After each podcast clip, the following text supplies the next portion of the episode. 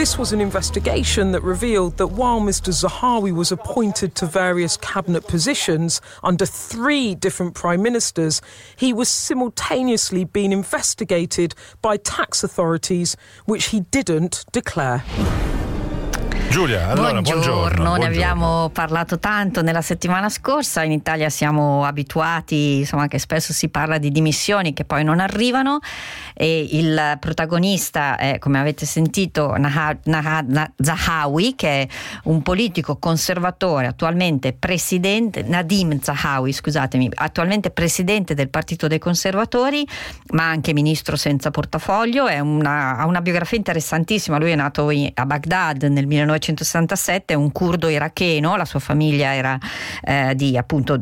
faceva parte dei curdi iracheni. È scappato insieme alla famiglia quando aveva 11 anni dall'Iraq per le rappresaglie che Saddam Hussein aveva già fatto capire di avere in mente verso la minoranza curda, e nel Regno Unito ha studiato, ha fatto una carriera pazzesca. Per dirti, è lui il fondatore di YouGov, che adesso è diventata una potenza. Certo. Ne è stato anche amministratore legato all'inizio, solo che insomma ha ricoperto tantissimi incarichi prima di diventare, come diceva nel servizio Sky News, diventare anche, avere ruoli importanti, sì, nel governo di Boris Johnson, in quello di Liz Truss, e adesso in quello di Rishi Sunak, solo che insomma ha guadagnato molto e ha anche evaso molto le tasse.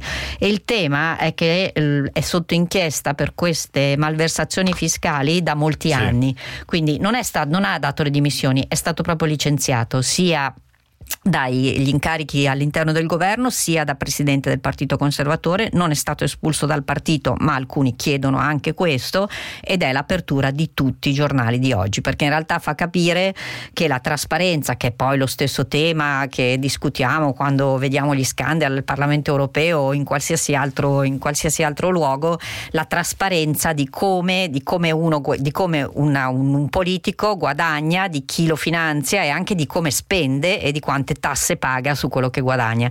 Siccome Rishi Sunak ha fatto campagna elettorale dicendo di voler avere la massima trasparenza nel suo governo, credo che questo passo fosse inevitabile, però è sicuramente ancora più rapido e più drastico di quello che si pensava. Giulia, fin qua il Regno Unito, cos'altro domina, diciamo, le prime pagine internazionali? Negli Stati Uniti devo dire che, a cominciare dal Wall Street Journal, al di là della questione di cui, sì, hai parlato con Marco Di Lido, perché dichiarazioni ufficiali di Israele non ce ne sono, ma, sì, sappiamo che è stato il Wall Street Journal il primo a dire che dietro agli attacchi al sito iraniano nucleare c'era Israele. Alcuni quotidiani israeliani, non giustamente, anche se vogliamo, come cronaca, non possono dire che ci sono dichiarazioni ufficiali, però, come diceva Di Lido, fanno capire che quasi certamente è questo lo scenario. E però, per esempio, il Wall Street Journal parla anche della situazione sul terreno e di come la Russia, avendo più uomini e tutto sommato comunque più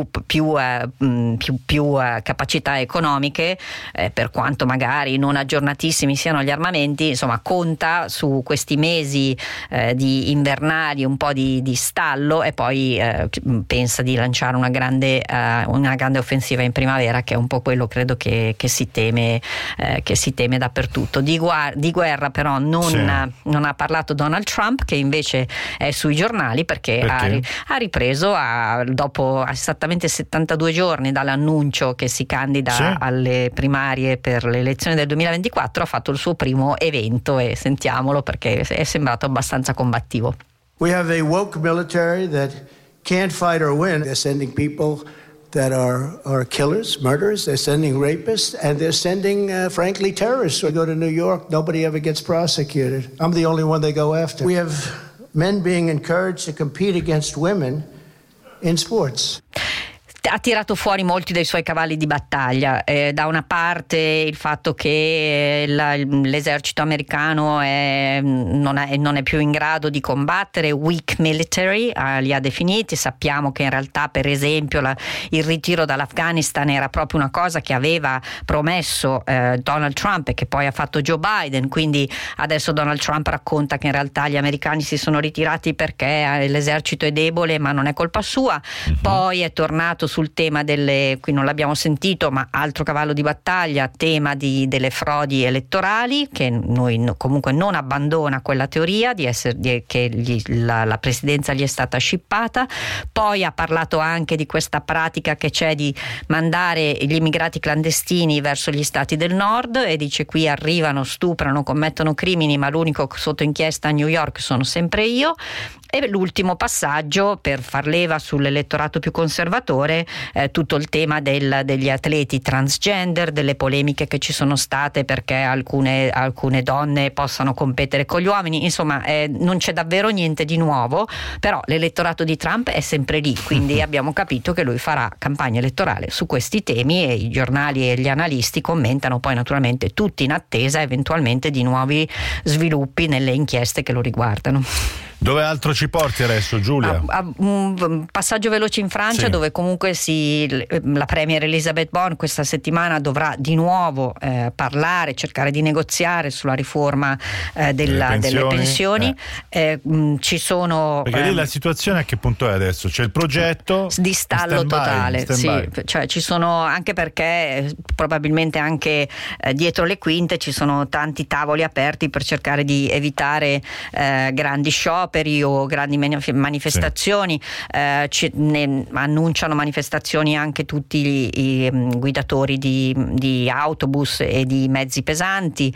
Da una parte i guidatori di autobus, perché anche lì, essendoci penuria di queste figure professionali, sono sottoposti a turni massacranti, e naturalmente anche loro l'idea di alzare l'età pensionabile non gli sorride, anche a loro. E poi ci sono invece tutti gli autisti indipendenti che ancora si lamentano per il caro benzina, quindi vedremo, sarà un'altra settimana di fuoco. Libération sceglie di aprire su un tema che comunque in Francia è molto dibattuto, che è quello della violenza della polizia, prendendo spunto dal caso americano di Tire Nichols, quell'afroamericano ucciso da 5 agenti di polizia afroamericani. Ci fermiamo qua, Giulia, grazie, ci risentiamo con te domani per la puntata di oggi. Carlo Salvatore in regia, Alessandro Schirano in redazione, noi ci risentiamo ancora per l'aggiornamento alle 14. Ciao da Alessio Maurizi, buona giornata.